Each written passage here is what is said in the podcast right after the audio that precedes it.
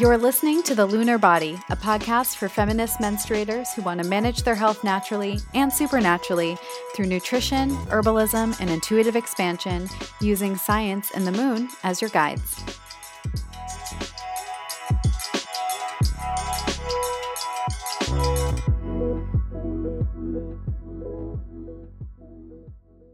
Hello and welcome to the Lunar Body. I'm your host, Kristen Ciccolini, period priestess, nutritionist, and the founder of Good Witch Kitchen. Today we'll be talking about meal planning for your menstrual cycle.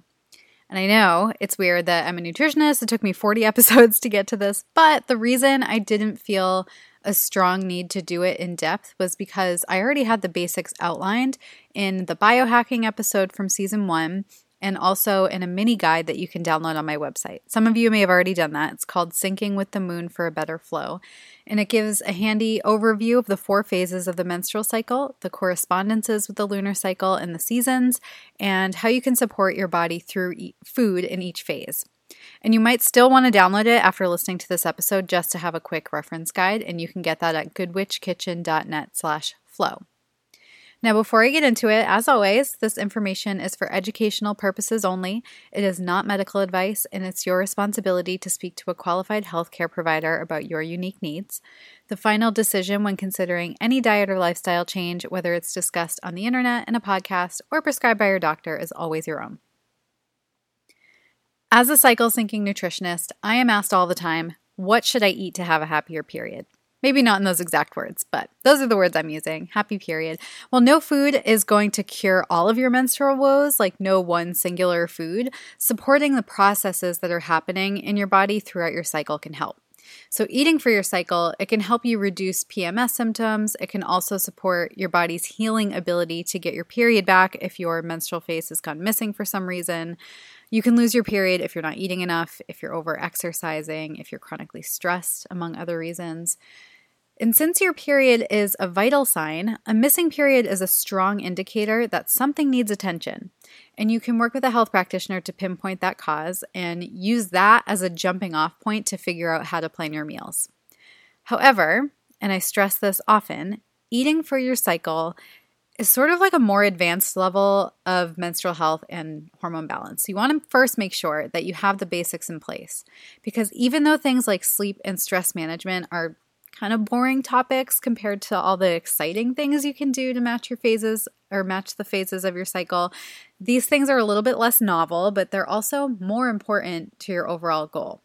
And once you have the basics in place, then you can level up and start to tailor your food to your cycle. Trying to do everything all at once will just overwhelm you.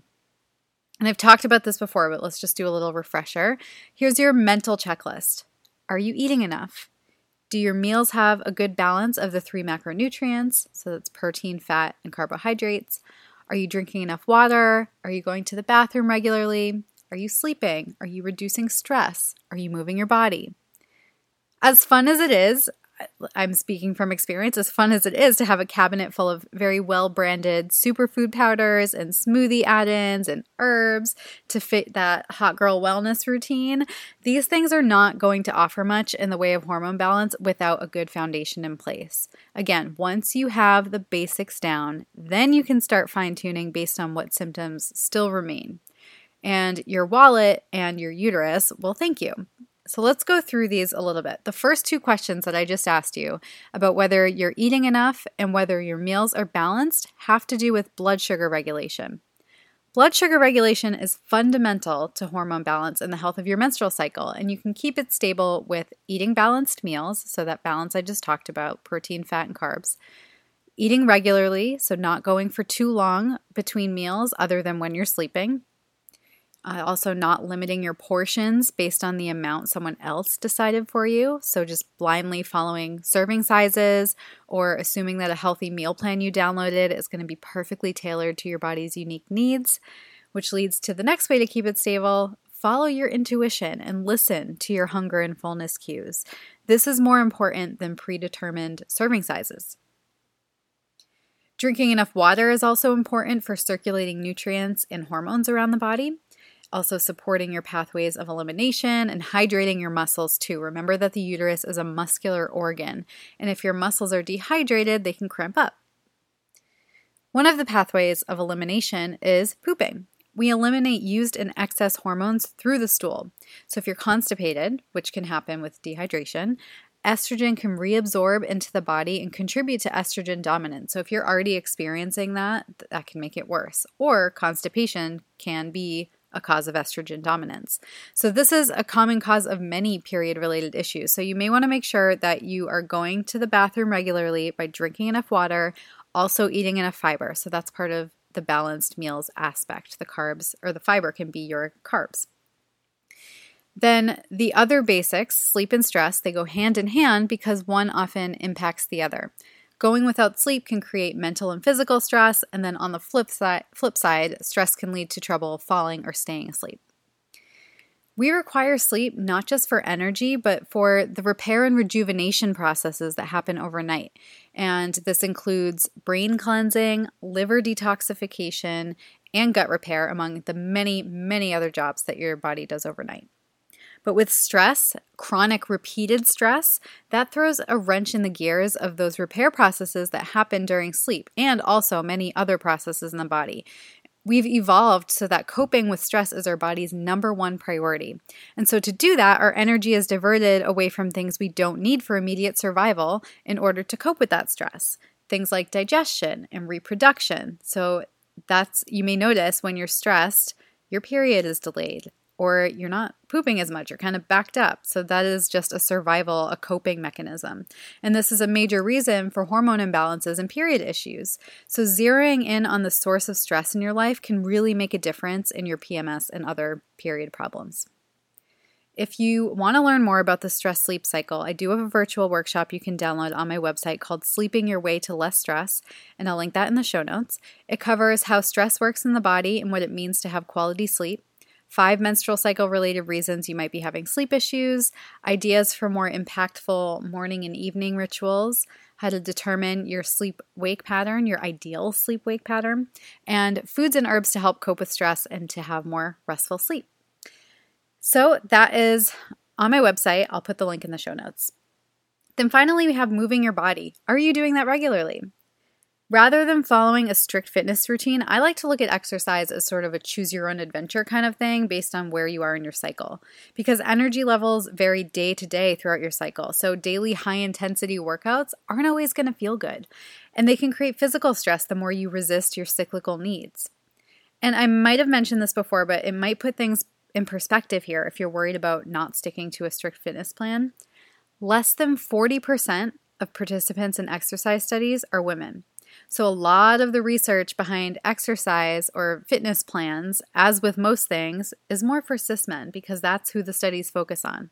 Certain workouts are just better for their constitutions. And so, the blanket recommendation for everyone, based on male centered research, can add to your period problems. So, keep that in mind as you try to release yourself from the idea that you must go hard all the time. And you can still have a routine. I love a routine. I recommend scheduling time to work out, but not deciding what that workout will be until you wake up and check in with yourself. Because you'll still have that container of time for moving your body, but you can do so in a way that aligns with your needs. And this becomes intuitive over time as you get to know your cycle and personal rhythm, so you can plan out a more specific routine once you get to know your body better. But as you're learning that, I just suggest not deciding the type of activity that you're going to do until the day of. So, those are the basics that you want to have in place before taking that next step of tailoring your food to your cycle. These are simple things that you already know about, and they have to be in place before adding more complicated layers of herbs and supplements into your routine. Um, and may I remind you, they are called supplements for a reason. They're intended to supplement a healthy diet and lifestyle, not replace. Okay, so say you're working through the basics, but you still need to meal prep. So if you're new to meal prepping and planning, I recommend that you do not add more stress to your life and try to plan and cook 21 meals from scratch. Just start with like one or two.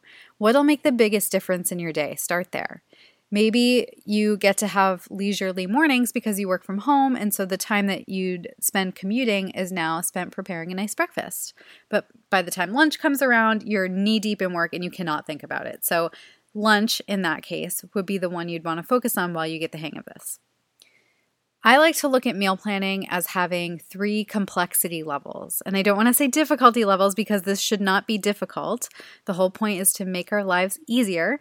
So I name it as like simple, medium, because I couldn't think of another word, and ambitious. Those are the three levels. So simple would be a super bare bones list of what you're eating that day written down ahead of time so that when mealtime comes, you're not wasting time staring in the fridge, hoping something new and interesting will magically appear. And then the things on your list don't have to come out of your own kitchen. So maybe, you know, breakfast is scrambled eggs that you make for yourself. Maybe lunch is you go to Sweetgreen, and then dinner is whatever, like a, a meal planning kit or, or, meal delivery kit. So it doesn't necessarily have to come out of your ki- own kitchen. Just writing down what you're going to eat and where it's coming from. The idea is to know what your plan is ahead of time so you can be more efficient and know exactly how you're going to meet your needs. Lower that stress level. Medium would be prepping the one or two meals that make the biggest impact on your day. So, for instance, on Sunday afternoon, making a huge salad that'll last the whole week. Or if you're not going to put the salad together, prepping the components. For instance, washing and chopping the lettuce, slicing your peppers, baking the chicken breasts, cooking a batch of grains, whatever you need to do. And you can pull from these all week. You can use them in different ways. So maybe you throw them all together for a salad. Maybe you roll it up in a wrap with different dressing to switch up the flavor. However, you want to do it. You can use different dressings, different spices. If you use the same components throughout the week but switch up those flavors, it can make it a lot easier or more exciting, I should say. So, medium level, it takes some thoughtfulness and creativity, and it'll prep you for the ambitious level, which is planning out your whole week. And again, not everything has to come out of your own kitchen, even if you are planning the whole week. Nor do you have to stick to it all 100%, but knowing what's what ahead of time saves you time, it saves you money, and it saves you stress down the line. So, if you're focusing on getting the basic aspects of wellness down and you're trying to make sure you have balanced meals, then I would go with the easy or medium meal prep as you're doing that. Nothing too overwhelming. Now, say you have the basics down and you're ready to do some cycle syncing meal planning. Well, here's all the info you've finally been waiting for. Sorry to drag this out, but I just think it's important to be transparent that the basics are not to be forgotten about. It is so easy to forget about it when we're looking for the next big thing that'll finally solve all of our problems, when really food, water, sleep, stress, exercise, taking care of all of those actually solves a lot of problems or can reduce them quite a bit. And the entire wellness industry pretty much thrives on you forgetting that or ignoring it in hopes that their product will change your life. But you're pretty powerful. You can change your life on your own. And for the most part, I should say. I know everyone has different needs, but again, the basics can radically reduce a lot of problems so that you're better able to focus your energy on what truly needs attention. There's just less to contend with. So you're not spraying a fire hose at the entire situation because you can't really see what's going on. So Doing it this way, getting the basics down, will provide you with more clarity on where you need to go from there. So, we start with the follicular phase of your cycle, the first half. This is referred to as the proliferative phase. Proliferate is to increase or grow, and that's what's happening both energetically and also physically, as estrogen is a hormone that builds. And as it rises, it builds the lining of your uterus, also known as the endometrium. Taking this into consideration, you'll want to enjoy foods that have lots of energy within them to support that physical and mental growth. Remember, your mental energy is also growing at this time, too. And if you haven't listened to the very first episode of this podcast and you want a primer on what happens throughout the cycle in each phase, you'll want to go back to that to have a better understanding of what I'm talking about here. For this phase, you'll want to incorporate living and active foods. Now, what do I mean by that? By living in active foods, I mean things like fermented foods and fresh produce. Fermented foods contain probiotics, which can, which can support the bacteria in your gut that helps your body regulate estrogen. Produce in general also contain enzymes and beneficial bacteria, but fermented foods have higher probiotic content. And this means things like kimchi and sauerkraut, which are types of fermented cabbage, tofu and tempeh, which are fermented soybean, Miso can also be made from soy, but also chickpeas, rice. You'll find a few different options, especially if you go to Whole Foods, they've got a bunch. Also, there's yogurt and kefir, fermented milk. So keep an eye on the source. If you normally can't tolerate dairy, depending on your level of sensitivity, fermented dairy like these may be better tolerated. Or perhaps you can find a version that's made from goat's milk or sheep's milk instead of cows. That's another option that may be better tolerated. Or you can just skip dairy entirely and find versions made of coconut. So, coconut yogurt and kefir. Now, when I say sprouted foods, I'm talking about nuts, grains, or seeds that have been soaked in water. What this does is remove something called phytic acid, which is a natural sprout inhibitor on these foods. Sprouting is the beginning of plant growth. Soaking softens the hard exterior, and if you soak it long enough, you'll see that it sprouts kind of like a tail. And that's the growth you're looking for. It unlocks additional nutrients. And sprouting actually increases the food's nutrient content because you've removed this phytic acid. Think about a seed and all the nutrition and power that's in there. It has to grow into a strong and beautiful new plant. That a lot of that is inside the seed, not just the soil, but the seed.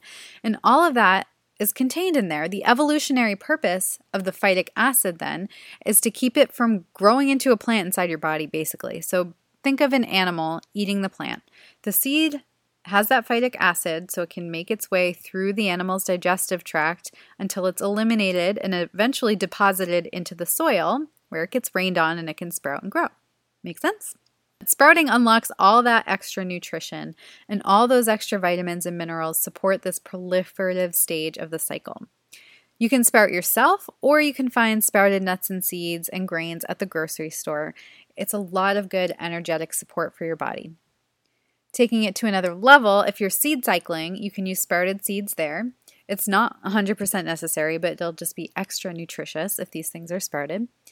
Seed cycling is a method of regulating the cycle through targeted nutrition, if you haven't heard about that. If you want to learn more about seed cycling, you can listen to uh, episode 23 of the podcast with Kate from Funk It Wellness, which is a great company that offers seed cycling kits. You can use code Kristen15 to get 15% off by going to goodwitchkitchen.net slash funkit. The code is Kristen, K-R-A-S-T-E-N 15 at goodwitchkitchen.net slash funkit. But essentially, it's eating two tablespoons of pumpkin and flax seeds a day in the first half of your cycle, and then two tablespoons of sesame and sunflower seeds in the second half of your cycle. The purpose of pumpkin and flaxseed in this phase is that pumpkin seeds are rich in zinc, which supports ovarian function and progesterone production, while flax seeds have lignans that help regulate estrogen production by inhibiting any excess. They also contain phytoestrogens, which are plant based compounds that mimic our body's natural estrogen hormones. I have a recipe for mocha seed cycling cookies on my website that you can do this with. You can also try my pumpkin spice baked oatmeal using sprouted oats. And I have a recipe for veggie sushi that'll be great in the follicular phase. And all of these recipes on my site, they are organized by cycle phase, so you can search for them through that. Also, I know I haven't updated the recipes in a really long time, but it takes time to develop and test things, and I just have not had the patience, so sorry about that. But there's already a good amount there that you can search through. Next is the ovulatory phase. This is still part of the proliferative phase, but when estrogen and energy are reaching their peak. There's a lot of buzzing activity with your mental and physical energy. And when you're out of balance, this might manifest as anxiety, or you might find yourself overcommitting to things your food can help you kind of take it down a notch and be a little bit more regulated. And the focus here for food is on detoxification because you want to support your body in eliminating excess hormones. And remember what I said earlier about constipation. The bowels help us eliminate estrogen, and constipation can cause those hormones to be reabsorbed in the body. We don't want that to happen. We want to detoxify and eliminate and support the organs that help us do that. So, the liver detoxifies excess estrogen, and the bowels help remove them from the body. Lots of fresh and raw produce have the nutrients and fiber you need to support this process. Fiber is one of the key elements of a balanced meal and also so important for your digestion and gut health. It helps you go to the bathroom regularly. Some of you might feel like you can't tolerate raw produce, like it just kind of sits in your stomach and it's hard to digest. It may be easier for you around ovulation because this is when your digestion is typically the strongest. So if you tend to avoid it, consider experimenting with it in this phase to see if it's a little bit easier during ovulation. In terms of starchier carbs like grains and legumes, since your energy is typically at its peak here, you don't need as much of these things for fuel. And you can get your fiber from fruits and veggies, which also provides an antioxidant called glutathione that supports liver detoxification. If you're seed cycling, you'll want to continue here with the pumpkin and flax. Transitioning into the luteal phase, this half of the cycle is known as the secretory phase. Not secretory as in your uterus is full of secrets, but secretory as in the chemicals that are secreted by the uterine lining in this phase. Some of the chemicals are prostaglandins, which can potentially contribute to period cramps if they're produced out of balance. So the follicular phase was proliferative, and the luteal phase is secretory. The lining that's built up pre ovulation will continue to build in the first week of the luteal phase, and then if you're not pregnant, it'll begin to break down in the second. So, in this phase, the body's coming down from that ovulation high as well. Energy starts out strong and it wanes over the course of the next two weeks. You'll want to support progesterone production and luteal phase process with foods rich in B vitamins, calcium, magnesium, fiber, and complex carbs, all of which contribute to energy production. Complex carbohydrates in particular contain fiber, which support detoxification, also regulates your blood sugar and keeps your energy nice and steady. These are things like grains, legumes, you know, like beans and lentils, starchy vegetables like squash, sweet potato, and other root vegetables. So, the luteal phase is when PMS symptoms arise, one of which may be cravings. This is something I recommend exploring a little bit further and put your intuitive eating skills into practice. On episode 28, Behind the PMS Cravings, I talk about the differences between physical hunger and emotional hunger, and you can use that for a little bit of guidance with your cravings.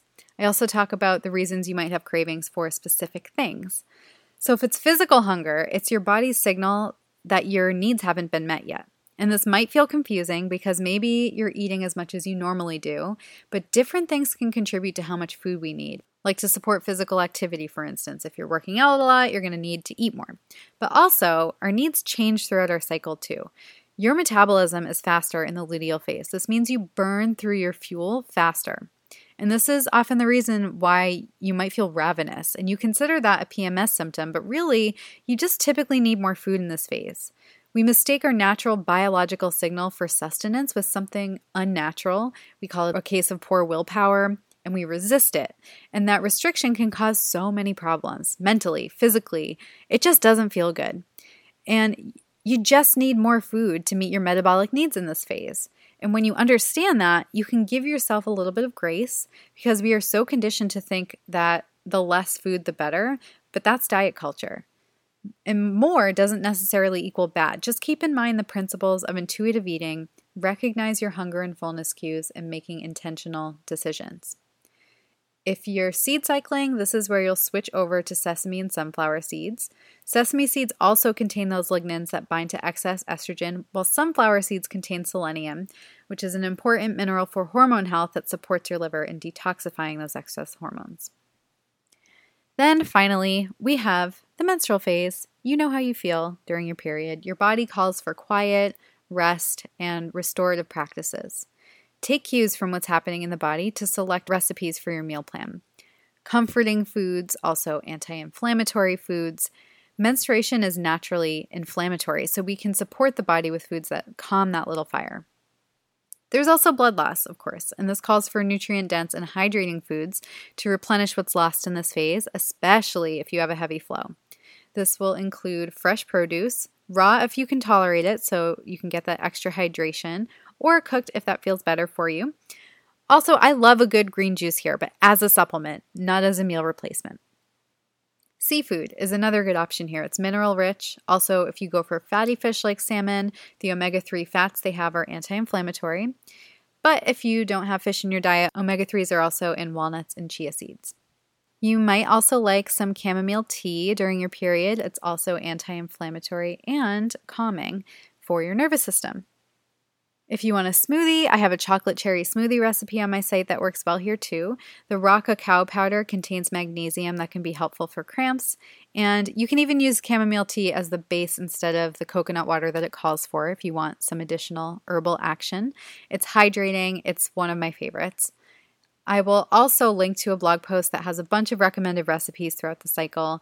And again, you, you can always sort through all the recipes on my site by cycle phase by using the links in the navigation. So, that is how you can tailor your meal plan to your menstrual cycle. When it comes to meal planning, I know people get overly stuck on the details, so I want to emphasize that your hormones will not collapse if you have a menstrual phase recipe during your ovulatory phase.